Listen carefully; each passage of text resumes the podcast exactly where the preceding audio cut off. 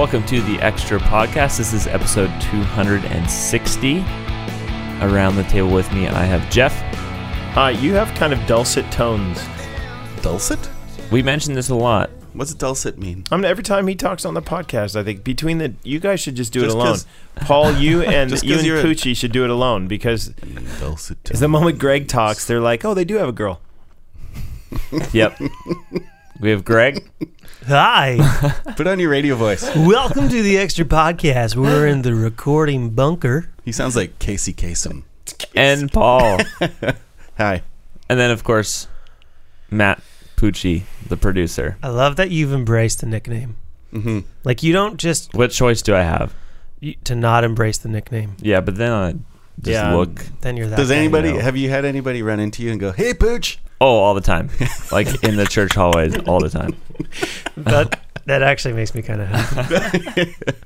Because they put a picture of Pucci on one of the podcast episodes, and so now people Mm. can make the connection in their heads right away. You know, Yeah. it's good. Only when you have the hat on, though. It's like it's like Superman. There's a reason with I stopped wearing Clark the hat. Kent with the glasses.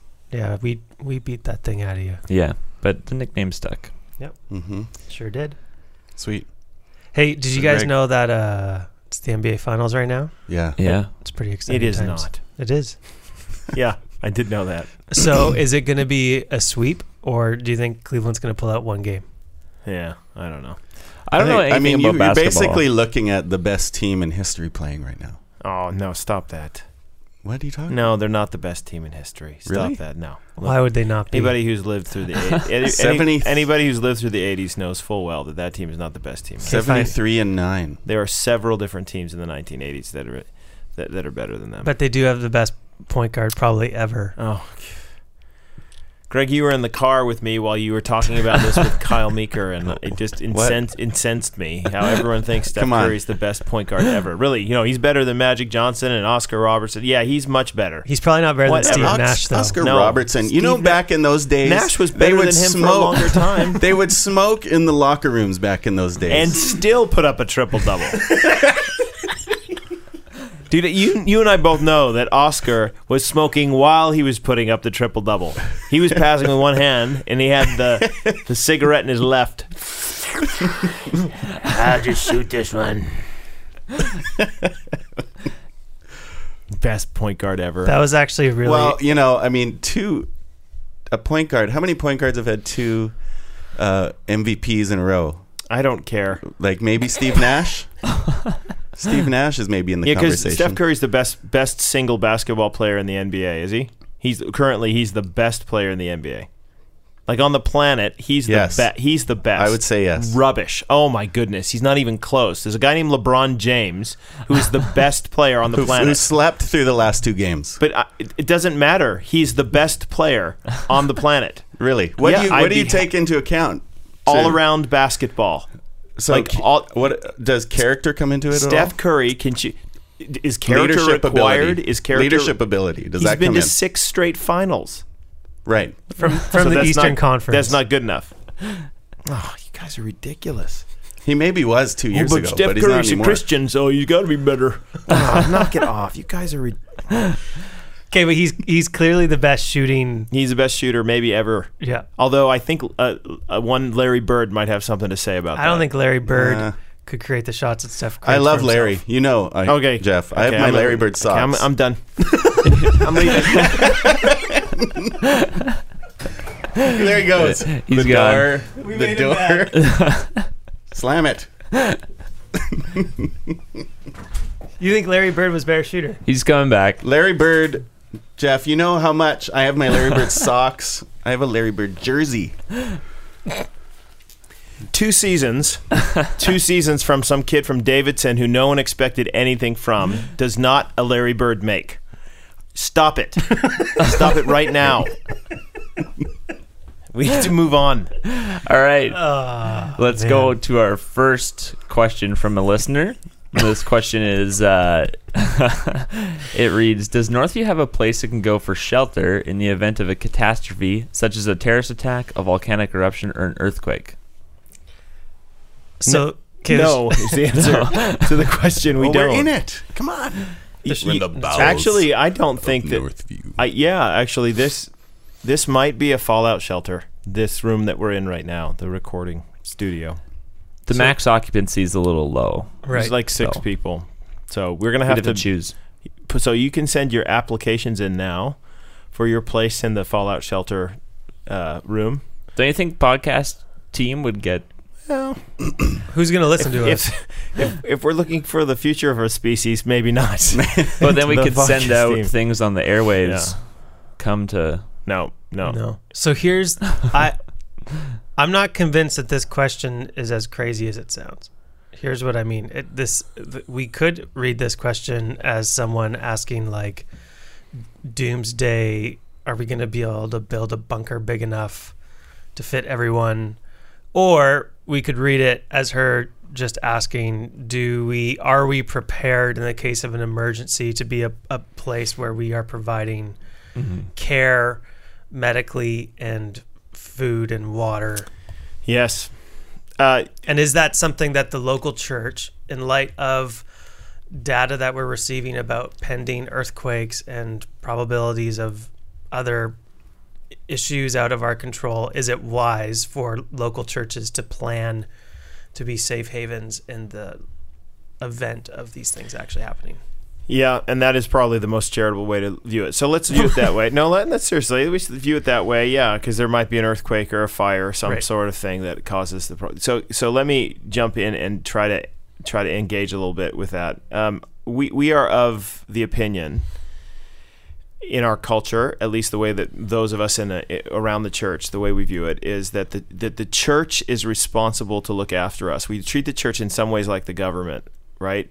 And by that I mean if I go to a particular local church, we say stuff all the time like, "Well, why isn't the church doing that? And why isn't the church doing this? And look at the problems on the streets of our city. Is what's the church doing?" And by the church we mean the institutional church. Uh, I, here's my question: Is is it the responsibility of local churches to address every societal ill in their communities? And by local churches, I mean the institution of the local church. Or, and you guys can accuse me of false dichotomy here, that's fine. Or is it the responsibility of Christians who make up the church to take care of the societal ills in their community? And is there a difference? Do you understand my question? Yes. So you're talking uh, at well in school we would talk about the church as an institution, the church as an organism. Yeah. The organism being the people who make up the church, like you just said. So I would say that yes, Christians are responsible to be wherever they work, wherever they are involved. If they're involved in in schools, if they're involved in medicine, whatever, that they would Seek the common good. yes. hmm Yeah. I, I would say but that for the institution, um, is it our res- responsibility? I don't. I don't think so. Now, when we look at history, though, we look at how many churches started hospitals and things like that, which Yeah. were great things. which is something that that the Christians couldn't couldn't do on their own. So maybe this is something that Christians can't do on their own. So in, in one sense, I'm answering, yeah, I think it'd be if there was a local church that said, look, we're gonna we're gonna have a you know uh, a bunch of water and uh, what's I don't what what spam is that stuff that lasts forever? Yeah, I don't sure. know Twinkies. Yep. They love spam over in Hawaii. Basically everything that Poochie buys when he goes grocery Yeah, shopping. Twinkies. Mm. So much. we're gonna have some f- water and some Twinkies, and we're gonna put them in a in a room. That if a church decided that that was a way that they were going to address and be see, serve the common good, I w- I would of course have no problem with that. Is it an obligation for a local church to do that, and is that the the loving thing for them and local church meaning the institutional church? I I just think that there's a distinction that needs to be made between the activities of Christians for the common good and the activities of a local church institutionally for the common good. There are going to be some things that local churches institutionally get involved in, but not everything. So, like the local Mm. church doesn't need to run its own uh, baseball league. no, Okay, right. Uh, the the local church doesn't need doesn't need to uh, run its own own halfway housing complex, although it could. And there are churches that do that, and that's fantastic. If the church decides, you know, pragmatically that the better way to, to address those problems is through the church actually institutionally coming behind and making that solution, then that's fine. I just don't think I would want to obligate a local church in any way to say that that's actually your responsibility. It's the responsibility of Christians to serve the, the community for the common good. Right. So you could stockpile it, is what I'm saying, right? At your at your, at your house or whatever, you could stockpile it, Hmm. Right. And then help your neighbors when they come by. right? Because there will be earthquakes and all sorts of problems that take Sure. that take place. In all honesty, the question did ask the question about Armageddon, Greg. So we are being very charitable. Yeah. they also suggested buying a big piece of property. In the backwoods of Mission. In order, because yeah, That'll be safer. in the back, because nobody's going to touch the backwoods of Mission, right? Natural disasters could. No, this, they're immune. the backwoods of Mission are immune to that kind of thing. Have you been to the backwoods of Mission? I don't even know to Have- which It's, actually referring. beautiful back there. I've been Beautiful to a, scenery. I've been to a gun range up there.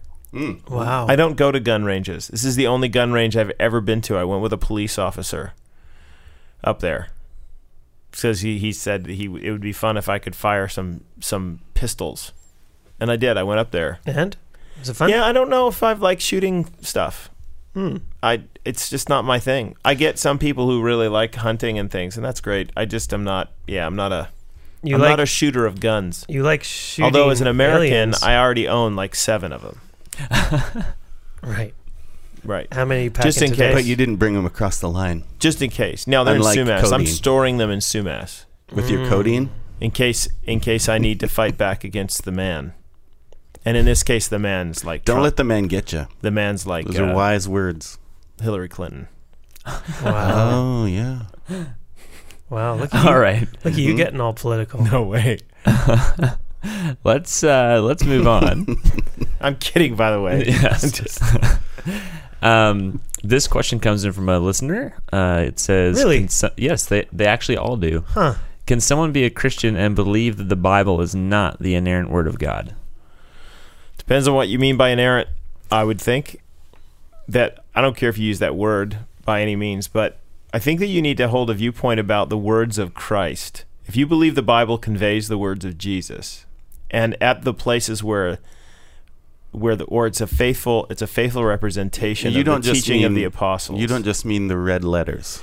No, I don't. But I mean, like, if if the Bible, if if you start with the premise, okay, the Scriptures have faithfully recorded for us the teaching of God and th- those sorts of things, His Word to us. If you deny that sort of thing, then Jesus has got some really harsh things to say about people who don't honor His Word. Mm-hmm. Okay, Mm-hmm. so just you can read John eight. And you can come to conclusions regarding how here's some people who didn't have room for his word. That's the Mm. language that he uses there. Mhm. So o- obviously, that's the case. The debate, though, over inerrancy is well, but does the Bible consistently convey the teaching of God at every point? Now, I say yes, it does. I, I believe the Bible is truthful in all it affirms. And that's what I mean by inerrancy. It's trustworthy. But I don't care whether you use the word inerrancy. It doesn't bother me one bit. It's just a word. If you agree Right. with the concept, I'm cool with it. But um, so it gets dicey. Depends on what you mean. I'm asking the definitional question. It depends on what you mean by by inerrancy. There are warnings in Scripture around people who don't have room for the words of of Jesus. And- Right. No, we, we Mhm. can't we can't go and pick and choose what we want to follow just because it doesn't agree with what our cultural sensibilities are. And yet there are places that are a little more difficult in our cultural, like that we would put some question marks over. For example, uh, issues related to the interplay between what what modern science teaches about the reality of things and what the scriptures seem to teach about the reality things. There there are places, for example, there were years where there there were some Christians who thought that the they believed in heliocentricity. No, they didn't. They believed in geocentricity. So the mm-hmm. earth was the center of the world. They were not Oh, the yeah, only right. ones, right? But they came to realize that oh, we've been reading the Bible poorly. That some of the passages that we use to try to defend that didn't actually say that say as much, right? And that when you looked at the context, oh, we made more of these texts than they actually have said. So that happens, and I think that that there are contemporary debates and challenges that are brought up that we end up looking back at the scriptures and saying, oh, actually, we haven't read this well. Um, and so that happens, and it still is going to happen. I, I do think there's a lot of danger, though, in that con- in that constant, uh, um, what do you call it? In constantly changing what you think. oh, the Bible doesn't say anything about homosexuality. The Bible doesn't say anything about you know. There, the Bible's under assault in this regard. So please don't hear me as saying that I think that that uh, this is something that happens all the time, and that every cultural pressure needs to be, you know, uh, brought in, and we need to abandon our traditional understandings of Scripture. But it is possible that we have read it poorly, so we entertain those ideas and we and we come to conclusions about them. I feel like I'm rambling. Sorry, you guys That's jump okay. in. One of the other questions in the in the email, sorry, Mhm. Poochie, uh, says, "Can someone be a Christian and think some of the things are simply untrue, so that what they're reading in the in the text Mhm. d- doesn't seem true to them? They they can't go with it, or can they still be So- Christian and hold that view? So that would probably like Greg. You preached on Elijah and the uh, chariots Yep. of fire I taking did. him away, yep, uh, and so could you be a Christian and believe that kind of an event actually didn't happen? right, right? And I would say, yeah, because there's a possibility that within the writing of that, that there was literary Yep. things going on that the author was was Right. trying to convey stuff uh, regarding uh, what was culturally relevant at that time in terms of like the the myths that they believed in terms of Baal, in terms of their Right, it might be polemic. The, the Yes. thing might be a Yes. They might be using imagery to try to argue against the gods, Right. gods of the land. yeah. right. But that's what I'm trying to. That's what I was trying to say in a Mhm. long-winded way. Is that okay? Through more understanding and maybe more understanding of the historical background, we would come to oh, I, that's what he meant by what he said there. hmm Uh, that's but there are people who come to the scriptures and say, right, uh, yeah, I believe a lot of the Bible, just not these parts. And these parts end up being, well, I just think Jesus was wrong about what he said about marriage, marriage or Right. divorce or Right. sexual ethics or these sorts of things. It's at those points. That's what I said. That's what I was trying to say at the beginning. hmm Is it's at those points where I think that you're you're in a place now where you're actually denying the words of Christ, and it and that that's where he he gets you. You know, like you, you say to me, Lord, Lord, but you do not do what I say hmm uh, you know, in John eight, he, I, which I mentioned before, he he calls these people, these Jews who believe in his name, he calls them children of the devil, and the reason is because you have no room for my word. So, in other words, what I've been saying about myself is not something that you're willing to accept. So, as a result, you can say all, all you want that you believe in me, but that's not it's not true because the one, the person you're believing in isn't me; it's somebody else. So, yeah, there's lots of warnings in Scripture about denying His words. hmm Hmm. Exactly. So yeah. it depends on what you mean by an heresy. yeah. All right. Well, we have another So I think, well, yeah, that one kind of. I think this is the next one we're going to. It kind of leads into the one on theistic evolution. Yeah. Um, it's the question is, in your opinion, does theistic evolution belong in the open-handed box? Christians are free to have this view, or the closed-handed box? Christians are not free to have this view. What is theistic evolution, Paul? Theistic evolution is the idea that God created everything using evolution. So, did he. So, some people would say that Darwin actually was right and that God used this process to create things. Now, I don't agree with theistic evolution. I don't believe that that. I don't believe that God did do that. I think the scripture shows us that God did not create such things as or such beings as human uh, human beings from or that by evolving them from primates. Um, now, other things that Darwin showed, such as you know, he looks at the beaks of different birds and stuff, and so you have you have different smaller changes within creatures that have changed over time that that's fine. within creatures a, within a species. creatures can adapt. Yeah. for sure. So, it But that's did- something that people believed for a long time, totally right? That's that's what farmers have done forever, in trying to to get a better you know sheep or a better they they breed Right. they breed them and they breed they breed them well and they breed out things that they don't want. right. Right. So this Mhm. is not that's not a new that was not a new idea. Right. So the idea, you know, that that all the different types of sheep came from one original sheep Yeah. makes sense to me. Or the fact that all types of dogs came go back to one other type of dog thousands of years ago or whatever is is totally fine. So that's evolution. Right, on a certain level. Yeah, but you're but disagreeing it's, with not you would disagree from species to species or with from that cross species, but but Mhm. theistic evolution would argue that actually no, all of that is true. The the prevailing scientific model for for our day, which is Darwinian uh, evolutionary theory, and I was going to say Yeah. naturalism. It's not. They would say it's not naturalist. It's Right. God, God has superintended it. This is the Mhm. way that He has done it. Yeah. So BioLogos is an organization that is that is filled with people who are theistic evolutionists. Uh, Trinity Western University's biology department, I think, is almost entirely theistic evolution, Mm. uh, theistic evolutionists. And so the question then is, well, can you be a Christian and hold that view? And my answer is, or or is it an open? That's what we mean by open-handed, close-handed. If it's Yes. a close-handed view, we're saying no. We actually think you're not a believer. Is Mhm. it open-handed in the sense that, well, yeah, we might disagree with it and think it's significant a significant false teaching, but can you hold that viewpoint Right. and still be a, a Christian believer? My answer is yes. I think you can. I think it's open-handed in that sense. Yes. I, with that said, I think it creates all sorts of challenges with certain things in Scripture, especially with Adam and Eve, especially in whether they're real people Mhm. and what that does theologically to Jesus being the the the last Adam. Mhm. And I, I just Jesus seems to treat Adam and Eve as that they were real people. There are some Yep. options there regarding well, how did Adam and Eve become real people? There are there are uh, theologians these days who are saying, well, look, there might have been ten thousand hominids, and and God chose two to be representative heads. Okay, that that kind of would make sense of a little bit, and do away with any of the questions that we have about like who who did Adam or sorry, how did they get the kids? Where did these kids come from? Mhm. Well, maybe there were other people there that, that do you understand? Mhm.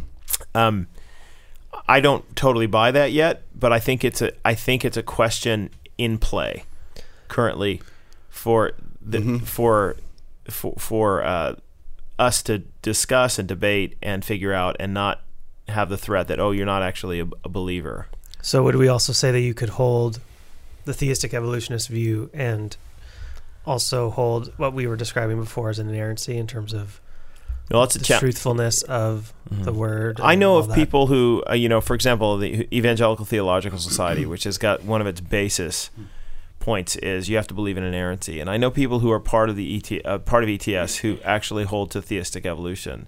Their argument is largely that look, the the first couple chapters of Genesis doesn't address the age of the earth or the method that God used to bring about these people, right? And and in some way, I, I actually I actually tend to agree with them in the sense that I don't I don't think Genesis one is addressing the questions of 21st century cosmology. I don't think that it's it's dealing with that.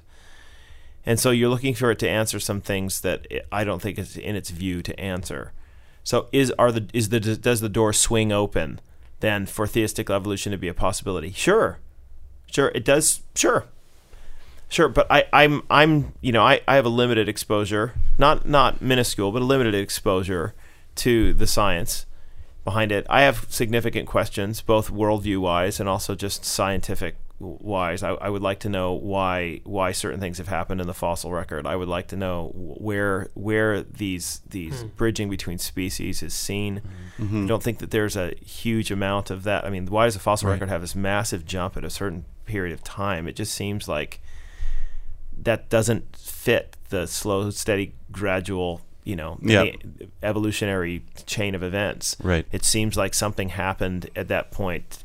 Right. And, scientists then say the- it's like you mass mutations all at one particular time that all provided a benefit benefit for the for the for the species or the the animals that it mutated for. And I'm like, Mhm. well, that doesn't ha anyway. I got all sorts of questions about the science of it um, that I would love to have answered, and I have some philosophical questions about the science of it as well. My, but with that said, I don't think I'm forced into the in the first couple chapters of Genesis to believe that this this passage is is saying is is precluding any kind of uh, process other than God actually, you know, dropping fully formed beings right here. And you see what I'm saying? hmm Mm. Yeah. So the young Earth people, or people, yeah, young Earth people would say that the Earth was created within a parent age, Yeah, whereas, which I'm cool with, by the way. yeah, like I totally. Yeah, because I mean, if God formed Adam and Eve out of the dust, like, and if we're reading um, Genesis literally in that, then yeah, the, He didn't create them as babies at that point. He created them as grown adults. Right. So they they would have had an apparent age, and therefore the rest of the earth would have as well. Right, and there are other ways to understand Genesis one in terms of how whether or not it leaves open the possibility that that the Earth was the Earth. Uh, that there was a period of time where there were beings on the earth prior to God inaugurating the the whole event. hmm Uh, there are lots of different takes on this. My point is that it's a question that's in play. Hmm And we can talk about the details and stuff, and some have good arguments and some have bad arguments. Uh, and and theistic evolution is is like that. Some some of the stuff that it's going to end up saying it's going to create some challenges in other parts of Scripture that people are trying to work through at this particular moment. Right. But please hear me. I'm not a theistic evolutionist, but if Mhm. somebody were one, I would not say, well, that uh, you're not a Christian there. It'd be No. hard for us. I, I don't know if I want to let you teach some stuff in, in my church at that point. That's a, Right. that's a different discussion that we're having. hmm Great. Well, uh, let's move on. Greg, are you are you agreeing or disagreeing with that? With what we just said? Are you No, I'm good with it. are you? Yeah. You don't think that they should be kicked out? Theistic evolutionists? Yeah. No. Wow. No, I uh What would you say to somebody who would who does believe that? that they should be kicked out? Yeah. I I think Can you that- see their point of view? of, of why they would want them to be kicked out. Yeah. I think the motivation to want to kick out the theistic evolutionists would be the charge of of not taking the Bible seriously. hmm Is that is that a charge Mhm. that that holds weight? I don't think so. And the reason why is because I'm not convinced that the texts they're going to point to have as much to do with 21st century cosmology as they're going to want to make it seem. So, because of that, I think to read I think to read Genesis 1 and 2 in particular with authorial intent means you're going to have some non-negotiables about who God is and how and that God created things and that humans are special Right. and But there are, of- are lots of theological truths that that have to be affirmed that once they're denied i think you're not understanding what the author was intending i think once we also import the how god did it into the authorial intent i think that's when we're starting to cross the line from the ancient near east point and what we're wanting it to say in our Right. context Your argument though is exegetical. You're saying that I don't think that the Right. text, the relevant texts, are are addressing this issue. right so i've had Therefore, there's it's an open door to perhaps other ways of understanding it. That maybe science is, is the contemporary science is answering the question quite well. Hmm. I, I which I don't believe. Actually, I'm again. I have all sorts of questions Mhm. ab- Mhm. about Mhm. it, and I've all sorts of issues. my I've had opportunities to talk about this in a, a few different contexts. My um, people usually want to pin me down on, okay, well, what's your viewpoint on the how piece, right? Young Earth, old Earth, theistic evolutionists, and at this point, I'm still mostly agnostic on the how because I just haven't engaged in in that part of the conversation to the degree where But I have like realm of really in- deep convictions about it. But You would come to those convictions though, not through the study of the text, is what you're. I hear you saying that. yes, yeah. But through the study of the relevant science Yeah, of, be- of that area, because you're Yeah. saying the text doesn't uh, isn't addressing directly this issue. Yeah. So yes, I I think that I I hold convictions about what the text is saying about God and about creation, about the uniqueness of humanity, and all these kinds of things. Um, the the how I don't have convictions on at this point, Uh, just because I again I haven't invested the time to really search it out. Mostly because I don't know. I'm not convinced that the how matters as much as the why. and so I've just decided to focus my time on other And so, that, things. but even that approach right there betrays a certain attitude toward the question that we're being asked, which is that, uh, well, I don't. It, it's not. It's sort of open for debate, yeah, I mean, I would. so it's not I a would- close-handed thing for you. No, but I would want to. I would want to know. It's kind of like math, right? You can have the answer, but I want to see how you got there. So, so how did you get to theistic evolution? And Yeah. and then I think we could probably say, no, yeah, it's an open-ended issue. We should probably say at this point too that the theistic evolution is like bashed by by Darwinian naturalists. I mean, they just think it's the dumbest idea. Hmm. I could. I've read chapters of books where they where Darwinian naturalists are like, "Are you kidding me?" So you basically are so it's a cake and eat it too kind of thing. yeah. Well, you Yeah. you want to hold on to God so much. We've shown that He's not involved at all, and now you want to hold on to Him so much that you just like, well, He just sort of started this this top spinning. Somebody had to twist it right and Hmm. flick it, and come on. And No, that but doesn't mean that, doesn't mean that they're right. I'm just saying Right, that it's yeah. very funny. If you're a theist ev- evolutionist, you really do get it from your Yeah. comrades. sides. Yeah, you Mhm. really do. yeah. Mhm. Great. Well, uh, we have one more question. I feel like we just made a lot of people mad, though. Yeah. Well, please ask the questions. I, you might. Some people will be upset because we're not we're not being more dogmatic on one way or another on that, and and that's that's fine. But again, I just want to reiterate that our my lack of dogmatism on it has to do with what I believe the texts are saying and not saying. I think that you can overread the Bible to make it argue things that the authors did not intend. Mhm. So it ends up becoming a hermeneutical discussion, Yeah. right? mm-hmm Definitely. Okay, I'm just going to read a portion of this email. It has to do with giving, uh, Christian giving. And it says, just what is sacrificial giving? Is it giving up your daily Starbucks? Is it tithing your mortgage payment and just seeing what happens? Should we all skip our family vacation and give the money away instead? Is the new car a gift to be thankful for, or is it hoarding treasures on earth? Doesn't sacrifice mean losing out on something you want? So the question is, what does it mean to give sacrificially? What a great question, by the way. What a great question. Totally commend it. And it's it's wrestling with all of the challenges with there. I, there's a lot to be put there. Can we should probably start to say the scriptures do affirm that God gives us gifts that we might enjoy life. Gives us things that we might enjoy life. That that actually part of God's goodness is that He and and actually His common grace is that He gives us uh, money to pay for lots of stuff. That I like uh, to get eating an ice cream, riding a bicycle, owning that bicycle, driving a car and having that car. You know, these are all real, rich, wonderful blessings, and and the Lord gives them to us.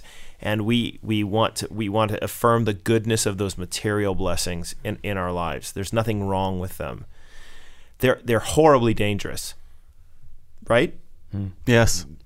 because they are good things that become ultimate things and we like to love them more. Hmm and then we like to think that actually the way we're going to keep score in the world is who's got more of these good things. And i have to have more of these good things in order for me to be comfortable in order for me to be the winner between me and my friends. This is when it becomes an idol. So like anything any good thing can become an idol. And so ultimately this the the danger of of loving those things too much uh, and not putting them in their proper context as good gifts given to us by God that are avenues through avenues on which we can say see the goodness of the Lord. That when we drive our car we say oh God thank you for this. And oh, they be, you know what I mean? They become w- ways for us to worship him. Instead they become the thing itself that we're worshiping. That's a horrible horrible danger but that was one of the parts of their question Yeah. the the other one has to do with the tension of okay, so what do we do with the scriptures that say, you know, sell your possessions, give to the poor? Let Luke twelve. What? Mhm. You still have some possessions there, Greg. I know I haven't done it yet. So you denying Jesus? Wow, silence. How do you guys how do you guys deal with the, the, that particular tension? And what kind of what kind of advice would you give to people who are reading those things in the scriptures? Mm. And uh, as this the question says, I even read a passage that says, you know, in, in Second Corinthians, where Paul is saying, um, "Look, he was rich became poor; you might become rich." So, it, when you're going to respond, the gospel is how you should you should Mhm. be your standard for response. Mhm. I mean, like uh, that's a lot. Right. Yeah, if you think about what what Christ gave up to save us, you think about him leaving his heavenly throne to live a life among sinful humanity, get his feet dirty, experience pain beyond anything that I I would say every listener on this has ever felt, probably. Uh, Well, to feel the effects of human to- sin, the yeah, and then for it, and then to feel to feel hell. yeah, to feel the effects of all our sin on himself and then to die for us, uh, to bring us uh, into right relationship with God and offer us forgiveness and salvation and eternal life. Uh, I think, you know, for us to think about giving sacrificially, we'll never be as sacrificial as he was. But I think uh, when we're called to when we're called to love our neighbor, I think that does involve sacrificial giving. So if you have if you have a neighbor that you know needs something, uh, like actually consider, well, can I fill that need for them? Yeah, I- I think the. So here's one. I, I mean, I haven't sold everything I own and give it to the poor. do you have to? Here's the kind of the framework. Jesus said that, Greg. He said it. I know. So, okay, want me to get it for you? Yep, you I'm can do read that. it for you. You can do that. I'll tell you kind of the framework that I use, and you can tell me if I'm being disobedient or not. How about that? So, I mean, the way I view it is, is I think stewardship's a helpful framework for this. I think the idea that we recognize that all things we've received are from God, and for Him and for His purposes, and to to have uh, not only a willingness but an actual obedience and stewarding things well, so that we uh, are able to provide for people around us that when there are crises in the lives of the people around us that we give generously that we are people who who don't uh, care more about our own five-year financial plan but we we care more about stewarding what God has given us well for the sake of the good of others. So that's the framework I've used which includes some things like regular giving to certain agencies and the church. It's included giving more spontaneously at different points to, Yeah. to more pressing cultural or, or personal needs of other people. And yet I still have like stuff. Like I live in a, a place and we Mhm. own like a table and couches to sit on and a Right. TV to watch. Uh, And you take a sell holiday your once in a while. possessions and give to the needy. Provide yourselves with money bags that do not grow old, with a treasure in the heavens that does not fail, where no thief approaches and no moth destroys. Hmm. For where your treasure is, there will your heart be also. Luke 12, verse 33 to Mhm. 34. Yeah. And Paul will will talk about the necessity to work so Well, that we have Paul. Paul something didn't say that. So, later, Paul will talk about you need to work so that you have to- something to share with others. Don't go to Paul. That's that's what it says in Yeah. Luke. No, for sure. Do you know it's interesting passage like that and all of the you know the Jesus or the rich ruler comes to Jesus. He said, "Okay, you got to sell all your stuff," Hmm. and then so you can walk away from these pe- texts thinking, "Oh my goodness, I'm not actually obeying God if I don't unless I Mhm. don't own, own anything." And there have been those who become mass ascetics, Mhm. gone out into the hills and owned nothing except like the coat on their back. But even Mhm. then, they're like willing to give it.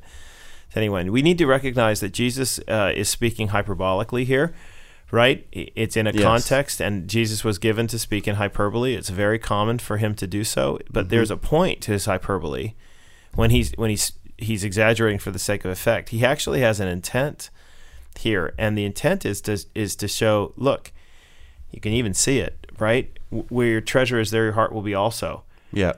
he's essentially saying provide yourselves with money bags that don't grow old with a treasure in the heavens that doesn't fail like you need to invest in the right thing is Mhm. what he's trying to say is that look this isn't the only life that there is that when you invest your money in the poor and in the disenfranchised when you invest your money by uh, seeking to support the missionary who's going to go out and proclaim the gospel to the unreached you're actually making a radical statement about which kingdom you believe in Mm. right Yeah. And that's the ultimate point. That that's what Jesus was trying to do with the rich ruler. He was after his allegiance. He was trying to say, look, your money is obviously the thing that's tying you down right now and the thing that you love most. So you give me the money, and it'll demonstrate ultimately that you're that, it, that you, it's not your God. So it's it's not so much you can't own anything. as let your lifestyle demonstrate that you love Jesus more than stuff. Mm-hmm. And there are real practical, excellent ways to do that. Uh, one of them is giving regularly, as Greg said, Mm-hmm. right? I mean, the, and and when we say sacrificially, it should pinch a little bit. Mm-hmm. There should be moments that you look at your at your life, or maybe you look at those around you who don't give, and you say to yourself, "Man, I could be affording all of that if I didn't give." Mm. And that there should be that that little niggle. Now, of course, you know you- you're starting to covet there, but you shouldn't covet. You should say, "No, I'm actually making this decision to do this because I actually want to invest in the right kingdom." Mm. and I'm demonstrating that my love is in God and His kingdom, and I love His. I want His appearing.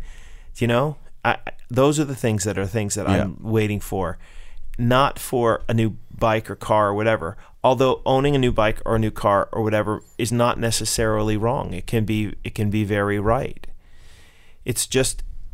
I, I talked to some wealthy people recently, and I said, you know, your life should be marked by generosity Mm-hmm. as a wealthy person. You have a huge amount of responsibility the Lord has invested in you. Mm. But your life should be marked with generosity, radical generosity. And it Mhm. should pinch a little bit. Yeah. No, that's great. But you don't you can't live the law. Everybody wants a Mhm. law. Okay, Yeah. should I buy the BMW? Should not. I don't know. Mhm. Go buy buy it. Don't. I don't whatever. You have to answer all those questions between you and the Lord Yeah. ultimately. Should you buy that house or this house? Should you invest in this or that? There's all sorts of reasons why you might want to invest in a better home. Hmm. And there's all sorts of reasons why you might not. Mm-hmm. But that's going to be something that you're going to have to answer for the Lord. Should we have an, a second home up in the hill?